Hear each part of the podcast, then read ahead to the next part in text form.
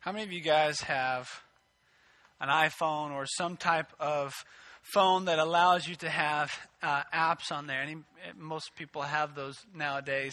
Um, we've started this series called Life Apps. And um, I don't know if, if you're like me, but I was trying to think about like what is my favorite app on the phone. I'm always kind of looking for new apps. And I thought, you know what? My favorite app on the phone, I just discovered it. It's this app. It's called this. It's a green button. It's called Phone. It allows you to actually make calls on here. It's kind of crazy. I don't know if you've ever used one of these for that, but it does that too. Um, it's kind of funny. It's like our phones do so much more now than even make phone calls. We probably use it more for other things sometimes than even making phone calls. Um, well, I found a funny app this week I wanted to share with you for those of you who enjoy fortune cookies, but um, you know could use you know to save on the calories. They actually have an app, a fortune cookie app. Check this out um, on the screen there. You touch it and it breaks the cookie, and it allows you to have a fortune. You can kind of keep doing it over and over. Pretty pretty funny fortune cookie app. But it seems like there's an app for everything on our phones, and um, wouldn't it be great? If there was some real life apps that could really help us. Um, and in the book of the Bible, believe it or not, there are some incredible real life apps. And we've been studying, we just started this study of the book of James. And I'm calling it life apps because the book of James is this unique, very powerful, very application driven book. Now, maybe you uh, kind of grew up not hearing much about the Bible or grew up far away from church or um, you're maybe new to God and you've always heard or always thought that the Bible doesn't have a lot of personal application for you. It's kind of old and, and it's, it's got a lot of old stories, but it doesn't have a lot to do with real life today. Well, that's just not true. I'm here to tell you that the Bible has an extremely amount, an extremely large amount of a very good application for your life. And in James, especially in the book of James, it is very application driven. And, and our theme verse is found right in uh, James chapter 1. And I want to read this to you real quick because this will give you an idea of what I mean by application.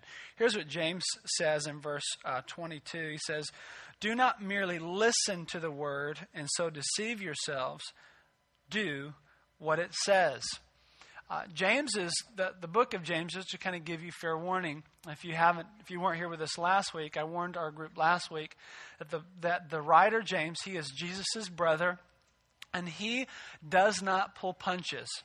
Uh, you remember that game uh, when you were a kid, and you you said, "Let's see who can hit the softest," and you kind of get close, and you and you say, let's see if you can hit me really soft. And then one person goes, they just barely hit you, like, oh, that was really good. They're like, let me see if I can try. And they pull back and then they just hit you as hard as they can. They go, oh, sorry, I lose.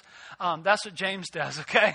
Um, he just goes, sorry, I lose. Because he, he's, uh, I, I'm not going to candy coat anything. He doesn't like try to make things sound nice and pretty. He just kind of shoots straight with us. He gives us some real hard application and teaching. And basically, what he says here, he says, if you're just hearing the word of God and not doing it, then you're just lying to yourself. You're deceiving yourself into thinking that you're religious, thinking that you believe in God, thinking that you are.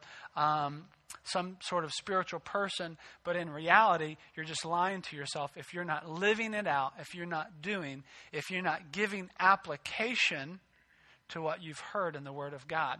So today we're going to hear some application of the Word of God, and um, we've skipped over uh, a section in James. We, we went through the very first part of, of James, just 1 through 12 or 1 through 13 last week, talking about joy and hard trials. Um, and we're going to actually come back in a couple weeks back to just a short passage about temptation uh, later that has to do with chapter 3. But today, we're going to start in James chapter 1, verse 26. And if you have a Bible, I really encourage you to pull it out and use it because what I want you to do is actually take that Bible and use it and read it at home. If you don't have a Bible, we have some at the connections desk on your way out today go ask, just say, hey, I need a Bible. And we would love to give you one because it's the book that's going to change your life. So, because I want you reading the book of James. If you don't, if you have a, an iPhone or an iPad, you can go get the Bible app. Um, you, it's a great way to do it. That's what I do. I use my Bible app all the time. Um, so we're going to start with James 1, verse 26 through 27, and let's see what it says. Those who consider themselves religious and yet do not keep a tight rein on their tongues deceive themselves, and the religion is worthless. Here you go again. James is pulling no punches, and he's talking about people who th- consider themselves religious. But he says, if you do not keep a tight rein on your tongue, you deceive yourself. Your religion is worthless. And this, this is how he follows it up. Religion that God our Father accepts as pure and faultless is this to look after orphans and widows in their distress, and to keep oneself from being polluted by the world. So James sums up saying that religion that God accepts is kind of this twofold idea. That number one, that we would have this passion for social justice for the poor, we would have a heart for the poor, and that we ourselves would not be polluted and corrupted by the desires of temptations of the world. That we ourselves would not get caught up in having things and materialism, um, but that we would have a heart like God does uh, for the poor. And he says that for those of us who would consider ourselves religious and not do these things, he gives himself a very hard teaching, saying that um, we would we, we deceive ourselves and our religion is worthless. I love how James is just he's just kind of bold and out there, isn't he? He uh, he again he doesn't like to pull punches, but this is really a setup verse for our topic today. What's going to happen in the next um, twelve verses in chapter uh, two, and so oftentimes your Bible you, you they will put a marker that's not in a very good place. And I believe this is one of those times in the book of James where they put like a division, a chapter two division, when really this this passage and the rest of this uh, next passages all kind of flow together and, and all the same thought. Remember, this is a letter. It, when James wrote this, he didn't like put numbers of verses on there and he didn't divide it up into chapters. We did that later so that we can reference things and find it easy. Um, but we're going to go into chapter 2 and I'm going to show you how he's going to continue this thought. He says this My brothers and sisters, uh, believers in our, in our glorious Lord Jesus Christ, must not show favoritism. Now, anytime a, writer, and especially James, says, My brothers and sisters, or my dear brothers. When, when Jesus would say that, Jesus would, would say that sometimes, Paul would say that sometimes. Anytime they say that, it's this, um, it's the, I, I'm getting you ready for the, the punch in the gut. It's kind of like that. Come here, son. Uh, you know, you put your arm around him, and, you know, I love you, but, you know, I'm, I'm going to have to give it to you. And when he says, my, my brothers and sisters, it's this plea. It says, hey, let me, let me kind of come around you and love on you for a second because I'm going to give you some hard teaching that is very, extremely important. And he says this He says, believers in our glorious Lord Jesus must not show favoritism. Now, I want to stop at this point where he says, Glorious Lord Jesus. Uh, James only uses the name of Jesus a couple times in the whole letter. He only references Jesus just twice, the beginning and then here. And in here he says, the, the, Our glorious Lord Jesus is the way it's translated here. Um, but it, it, actually can be more literally said, um, Lord Jesus, who is our glory, or who is the glory. And now James is a he's a Jew. He's a Jew of Jews. He's a leader of um, the, the church of, of Jesus, the, the movement of Christians, as a very staunch and strong Jew in Jerusalem. And he is sending this letter out to, um, to Christians, believers in Christ, who have been spread out all over um, uh, the Middle East because of persecution. And now he's teaching them, he's admonishing them, and he's going to encourage them. And he's saying this thing about Jesus. He's teaching them something that's very important. He's reminding them that Jesus is our glory when he says that term. Now, as a Jew, the glory of the Lord was the representation of God, it was the manifestation of God. Jesus was the glory of God. Before Jesus, Israel was the glory of God in the sense they represented they represented God to the people of the world. And Jesus was the glory of God, the incarnation as we say. He was the embodiment of God. It was God in the flesh, the incarnation of God. And now what he's reminding these people is that when you're a believer, when you're a person that says, I believe and I have faith in Jesus, you are the glory of Jesus. You represent Jesus to the world. He's saying, for those of you who are believers, who have faith in Christ, you are a representative of God. And you are to share and reflect His character and His passion and His heart to the world. He says, and, and that's important because you cannot, what he's saying is, you cannot show the glory of God. You cannot represent the passion, the person, the character of Jesus and show favoritism. They do not mix. He says those two things just do not mix together. And then he's going to give a, a, little example in verse 2. He says uh, this Verse 2 Suppose a man comes into your meeting wearing a gold ring and fine clothes. Now, some translations, your, yours might say shiny clothes, and we have a word for that in our culture called bling, right? So we, we call that bling bling. And so we have a person who comes in wearing some bling, and then a poor man in filthy old clothes also comes in. If you show special attention to the man wearing fine clothes and say, Here's a good seat for you, but say to the poor man, You stand there, or sit on the floor by my feet, which in, in some translations would say, You sit at my footstool, which was the position, was another term of where you would place your enemies. You would say, My enemy is at my footstool. He says, um, You stand there, or sit here the floor by, on the floor by my feet. He says, Have you not discriminated among yourselves and become judges with evil thoughts? He's saying if, if you're in a meeting, now this is just a, he's just kind of making up a story here. He's not saying this is specifically happening, but he's saying, suppose this happened. And if you treated one person nicer than the other, then you have shown favoritism. You've become a, a person of discrimination.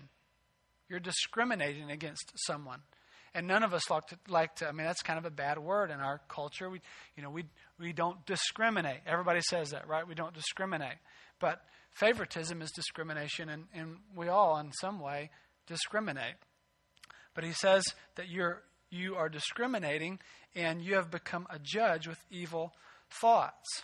Now, let me just ask you a question what would be the motivation, maybe, for a person to show this type of discrimination, to, to show this type of favoritism, or, or as he calls it, judgment with evil thoughts?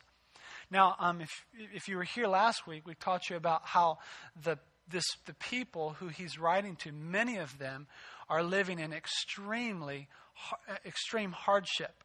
The whole first part of the passage was consider it joy when you face trials of many kinds, because this was the church, the, the believers, the Jewish believers that had left Jerusalem. They had left their homes, they had left their businesses, they had left their, their place where they made money and had food and, and lived and built homes and had family and farms.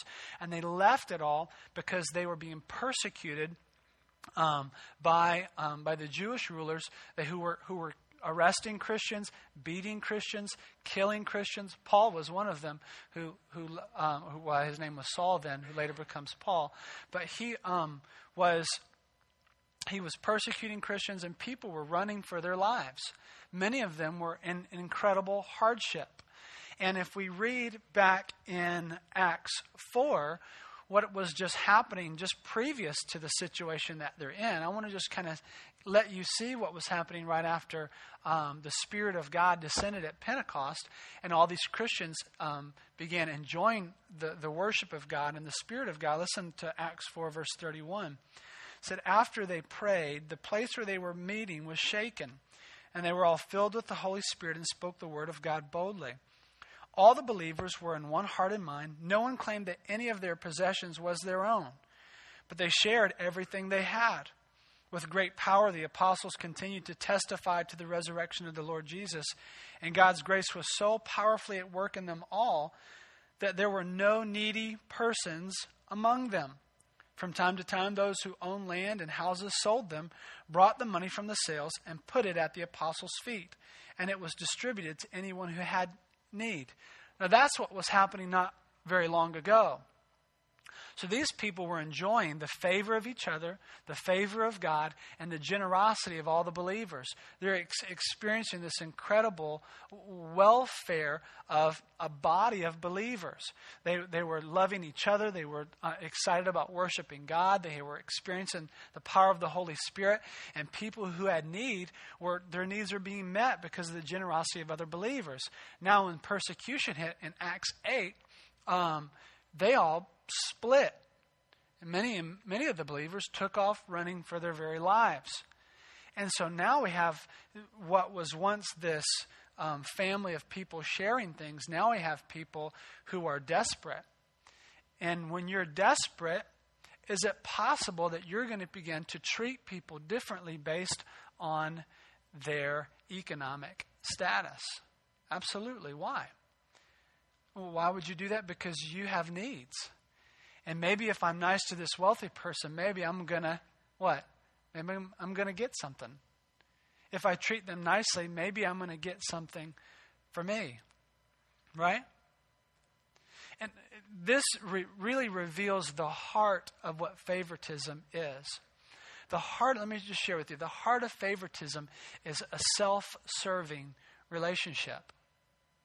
You know, we in, in our culture, this is just so prevalent with, with the American culture, is that we have all kind of been trained to have self serving relationships.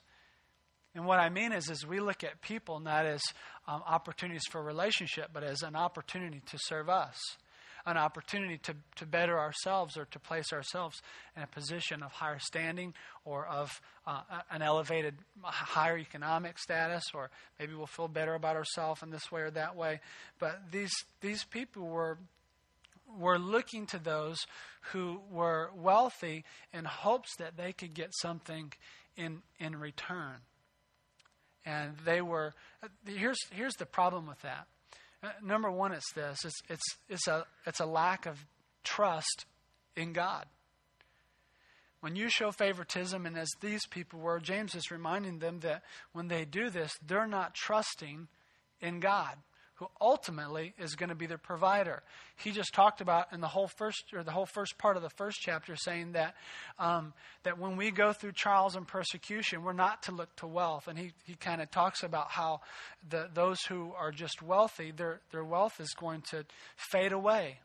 Like the flowers, they just come, you know, they grow for a season, but then they just fade away and that wealth will not last. And he reminded us last week, so we looked at chapter 1, that we shouldn't place our hope in things or material possessions, but our hope is in, is in, uh, is in God alone, it's in Christ alone and that our and that our uh, joy should be in knowing him and in having faith in him. And now he's giving them the practical application of that is, is this is going to play out and how you begin to treat each other. Because if you're treating people who have more nicer than you are people who have less so that you can get something then you are not revealing the glory of God. You are not representing the character of God.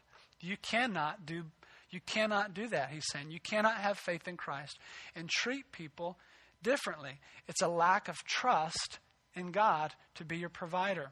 Because uh, here's, here's the reality, too, is it's not just a physical, we're not just looking for physical things, too. And probably in our, in our culture, and for you and for me, you would not show favoritism because you're really looking to get a handout. But you're probably looking for something different, not a physical need, but you're probably looking for an, an emotional need. Because let's be honest, everyone loves to be friends with someone who is really talented, really beautiful, um, famous, or wealthy and has a lot of possessions, or is in a really high standing in the company. If you're a president or a CEO, you want to be friends or to be associated with those people. Why would you want that? Because that makes you feel better about you. It fills an emotional need um, when we show favoritism that says, I don't trust in the Lord. I'm looking for man's approval. I do not trust in, in, in the Father's approval of me. I'm looking to the approval of others. And so, if I can be friends with people who are beautiful, then I will feel more beautiful about myself. If I can be friends with people who are wealthy or powerful or in high position, then I myself may be elevated to those positions as well. So it's a distrust in God. And number two, it's a poor reflection of God's heart and passion for the poor. A, a, very poor reflection for God's heart and passion for the poor for us to treat someone who has differently than someone who has not. I want to read you uh, uh, one a, a verse in Deuteronomy chapter 10, one of the very, this is, of course, in the Torah, the very first five books of the Bible. Um, and in Deuteronomy 10, um, this, is, this is from God. Listen to this. Verse 17 For the Lord your God is God of gods and Lord of lords, the great God, mighty and awesome. He's, he's kind of describing how awesome he is. So, who's the boss? He is, right? Who's in charge? He is. Now, listen to, he's going to describe his character. Here's who he is. He says, Who shows no partiality and accepts no bribes. He, in other words, he does not show favoritism and he does not look at your wealth. You cannot buy your way into heaven. You cannot be famous enough to get into heaven. He, he shows no partiality between any man or woman. And he will not accept any bribe. This is the character of God. Then it says in verse 18, He defends the cause of the fatherless and the widow, in other words, those who are poor, and loves the foreigner residing among you, giving them food and clothing. This is the heart of God. God does not show favoritism, God does not show partiality, and He has a heart and a passion for those who are in need, those who are fatherless, those who are widows, who, who cannot take care of themselves. Um, so this is the heart of God. So it's a very poor reflection if we're people who do that, that would do that. And then James kind of gives us this clear perspective in verse 5. Listen to what he says in verse 5. He says, Listen, my dear brothers and sisters. Again, there's that brothers and sisters. Let me come around you. Let me give you a hug and just kind of shoot straight with you. Has God not chosen, or has not God chosen those who are poor in the eyes of the world to be rich in faith and to inherit the kingdom he promised those who love him. He's actually, it's, it's what you see with James, it's so cool because James almost mirrors the teachings of Jesus. He is Jesus' brother, after all, but he says, oh, and sometimes almost word for word, what Jesus says. And this sounds like something that comes almost straight out of the Sermon on the Mount. And maybe if you remember some of the stuff, the Sermon on the Mount, he talks about the poor in spirit will inherit the kingdom of God. This is that uh, teachings that Jesus has talked about that James is now emphasizing that there are, that God has chosen the poor of this world, those who are without, to, to show that God loves them and humble those who have because God doesn't show partiality and how and how God loves and, and will these people who are even poor will inherit the kingdom of God. In verse 6, then he says, But you have dishonored the poor. Is it not the rich who are exploiting you? Are they not the ones who are dragging you into court? Are they not the ones who are blaspheming the noble name of him to whom you belong? You see, many of the rich um, Jewish rulers of that day were not following Christ. They were against Christ. Um, they, they were persecuting the church. They were persecuting people who believed in Jesus. And now um, James is saying these people who you esteem as, as rich and are looking to them and wanting to treat them nicely, he's like, aren't those the very people you're running from? Aren't those the very people who oppress you? It's not that all rich people are bad and oppress everyone, okay? That's, that's not what he's saying, uh, or that it's necessarily bad to have wealth. Um, but these were, these were wealthy um, uh, Jews in positions of authority that were persecuting and going after these other Jews who believed in Christ because of their faith. And so they were going after them. They were taking them into court and trying to remove them um, from, take their businesses for them, remove them from the economy, and, and trying to hurt them in any way that they could to get them to renounce Jesus. And he's saying, These are the people who are treating you this way. Why would you act so foolishly? And then he says this in verse 8. If you were really if if you really keep the law found in scripture, which is love your neighbor as yourself, you are doing right. By the way, who, who said that that was the most important law to follow? Anybody remember? Jesus. Jesus said the most important law is that you would love Lord your God with all your heart, soul, and mind, and love your neighbor as yourself. And so here again, James is repeating what Jesus would say, and he says in verse 9, it says, But if you show favoritism, you sin and are convicted by the law as lawbreakers. Now, when you say lawbreak, you and I say lawbreakers, maybe we don't think of that as kind of a really bad term, but to, to a Jew, when you say the word lawbreaker, you go, oh, you know, you kind of cover your mouth and go, he called me a lawbreaker because the law was extremely important.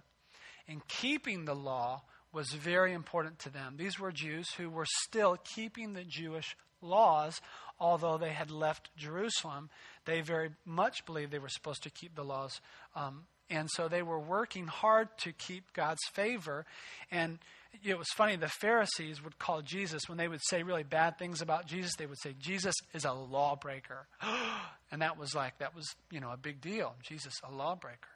You know, that was the bad word. And so here James is saying to them, though, he's saying, if you're a person who does not follow, who shows favoritism, you're breaking the law, the number one law that, that Jesus gives us, and that's to love your neighbor as yourself. So, number, kind of to sum it up, he says favoritism is a breaking of this important law.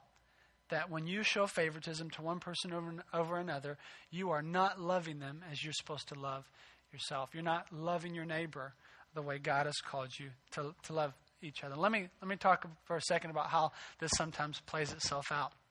Um, I know that some of you have Facebook, use Facebook social media. I'm not anti social media. I have a Facebook account. I use Twitter. I don't really look at it much, but I will post stuff on Twitter from time to time, and it's usually pretty stupid. Um, nothing's usually very profound at all. Um, so if you if you follow my Twitter, you're probably not going to find any like deep, you know, deep profound stuff coming out of there. Um, but I, it, it's interesting. I've been reading this week about Facebook and how there's this new phenomenon coming about called Facebook depression. Anybody read about that or heard about that? And and I, I believe it is. I believe it is favoritism being played out in a, in the virtual world. And I and I want to want to describe to you how this happens because what happens really in Facebook is it's it's kind of this big popularity contest, isn't it? In, in a lot of ways, we can be honored by how many friends we have, how many people like us, how many people tag us, you know, in their photos, and how many people, you know, comment on our statuses. And let's let's be real honest. If you have a Facebook account in here, you know what I'm talking about when you sign on and you get that little self-approval high when you look up top and you see how many people have commented on your status. You know, and you're like, "Oh, look how many people have commented on my status. Look how loved I am, right? Yes, right? And the like button, instead of saying like, it really should just say feed my ego button, you know, or, or like self approval button. That's really, I mean, because that, that's what it is.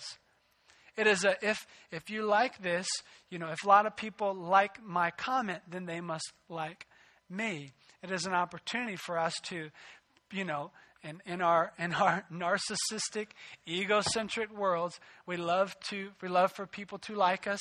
We love for people to talk about us, and so we we do this on Facebook because in some ways in the virtual world it's much easier for us to do that than in real life in some ways. And so, what oftentimes people do is people will face depression because people will go on there and they'll go, I'm just kind of a normal Joe and I'm just living normal life. And they look at so and so who has all these friends, and it seems like every. Whoa, that's crazy. What's going on there? And something magical is happening. Um, but every status that they do will be this exciting, like, you know, thing that's happening, the greatest meal of my life. My husband is the best. And they're going, man, my husband's just okay, you know? And then, you know, and then they'll say, you know, my children are perfect and they're so obedient. Look at this cute picture of them and how, you know, uh, you know, perfect they look and obedient they are. And they're like, man, my kids are like, they're crazy, you know? And, and then, you know, so they see the stuff and people begin to think, my life does not measure up, right? My life does not measure up and, and people are getting depressed. It's happening both in adults, it's happening in teens. And, and here's the other thing that, that happens too is there's this phenomenon of you can friend and defriend people. Right? There's even an app for this. I found this. It's called the Defriend app. The Defriended app and you can put this on your phone, and it will show you who has defriended you. So you can go get back at them and post me messages on their page, right? And so it, it, it's kind of funny because I actually was defriended recently. And it's not the first time that it's happened. Um, but, but I had somebody defriend me. And at first, you know, my feelings were hurt. It's like, do they not love me? I want everyone to love me and to like push a lot of like buttons on me, my self approval ego button, right? You know, and, and now instead of 607 friends, I have 606. It's ridiculous. I'm going to have to go find some new friends to get that number up because I'm feeling down about myself. You know, so um, so I had someone defriend me, and it. But after kind of being upset for a minute, I realized, you know what? Am I back in middle school? Is this is this what we do now? We friend and defriend each other, and you know, I'll, I'll, sit with you at the table, but I won't sit with you at the table. It's, we're back in middle school, but people are living it out virtually because it's much easier to reject someone over the internet, reject and accept a relationship over the internet than they would in person, right? Well, I can just reject you over the internet. And people say nasty things about each other on Facebook and post nasty things about people on Facebook. And really, this is just modern day, this is a modern day platform for, for favoritism and for what, for what James would say, an opportunity for us to not show the glory of God. And here's what I, I and again, it comes out in many ways other than Facebook, but I, I, wanted to talk about it there because it just shows it in an extreme example.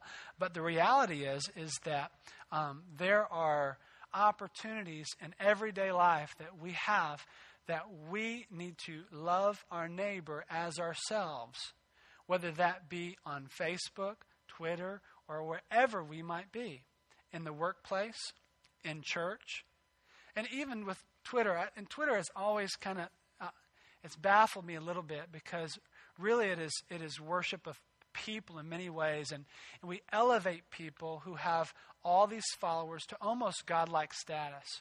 And it's like I love Jesus and I love Andy Stanley or and Perry Noble or Steven Furtick. And I, you know, I, I love this pastor and I love Jesus. And we, we add on these people that we really make idols and we begin to worship and we follow. Maybe it's a comedian, maybe it's an actor, maybe it's an athlete that we follow and we listen to all their, their Twitter updates. And, you know, it's, it, it's, it's idol worship and it's favoritism at its best.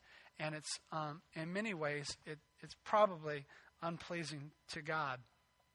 And so I, I would charge us to, to be people who um, do what James says and finishes up this idea with in, in, in, passage in the verses of 12 and 13. Let me show you these real quick because he, he kind of brings it all into perspective. Verse 12, he says, Speak and act, your words and your actions. What you type on the computer, what you post on your Facebook, everything that comes from your mouth, through your little digital world, and your actions, to speak and act as those who are going to be judged by the law that gives freedom.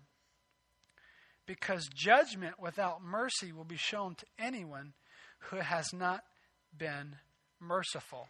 That sounds pretty tough, doesn't it? He says, You don't he says, You don't be a person of judgment, because if you are a person of judgment, you will be judged. If, if you're not given mercy, you will be judged without mercy. Now, of course, if you're a believer in Christ, you have the covering and the grace of Jesus over you. But um, James still says this with very strong language that there is this issue of, of, of judgment. But then he, he concludes it with the last part of this verse. He says this, and this is the theme I want you to, to remember is that mercy triumphs over judgment. Mercy triumphs over judgment. The issue is mercy. The issue is mercy. H- how is your mercy going? How's your mercy app? You know, if, if you practice favoritism, then you do not practice mercy. How, how is your attitude towards those who are in need? How is your attitude towards those who are in a higher status than you? Do you treat them better than those you would treat who are what you would say is a different status than you? The fact that we even put people in different statuses is pretty sick, too, isn't it? Again, it comes back to our self um, self driven relationships that we, we're trying to use relationships to have our own needs met. Let me tell you, this is very dangerous even in the church because we kind of practice that, and even our culture just encourages, you know, success and achievement and and uh, workaholism and things like that, and and you know, using people for the benefit of our own elevation. And in the church, it is supposed to be the very opposite of that. The church is supposed to be this representation of Christ and the passion of Christ that shows no partiality. Whereas when people come from the world into the church, they experience relationships that show no discrimination and there is no status and people of different race, color, and economic status and how much money they earn and things like that. All of a sudden they begin to cross. And it's the radio's coming on. That's really strange. Um, you ask them to turn that off? Um, they can't help it. It's satellite feed, and there's not somebody up there pushing a button, I promise. But in the church, it's supposed to be this. Can you guys still listen? And is that possible, or is it too loud? Is that okay? Can I still keep going? All right. So in the church, it's supposed to be this place where we cross all the divides, where we build the bridges, where there is no discrimination, so that when people from the outside world begin to look into the church, they go, look at this these people who are treating each other in such a radical way. They don't look at each other with, with issues of race and economic status, and they don't look at each other with issues of wealth and power and, and all these weird things. They, they just love each other as they are. That becomes the picture of the family of God and of the character of God. Who would not want to be a part of that? Well, everyone would want to be a part of that if we of the church would, would live that out. And that's supposed to be, that's what James is saying. He, he's saying, I want you to be the church that lives out the passion in the heart of God right here among the people that you're in. That you would have a passion for the poor, that you would have a passion, you would not show favoritism, but that you would treat each other with mercy. You would treat each other with mercy and not with judgment. That's my prayer for our church, that we would be a place. We say stuff like, you know, no, no perfect people allow. My prayer is, is that when you, when you not just walk into the movie theater, but when you experience relationships within our church, you would experience a relationship that does not show favoritism, that you are treated no differently than we would treat anyone else, because we want to embrace you and love you for, for who you are in the faith in Jesus. And if you're a person who does not know God, we want to embrace you in the family and say, this is what it means to be a part of a family who loves God and loves Jesus, is because we don't, we don't show favoritism. We don't do that because we, we believe in mercy. And here's, here's why it, it's, it's offensive to God. Because if you are a person who is a believer, God showed mercy to you.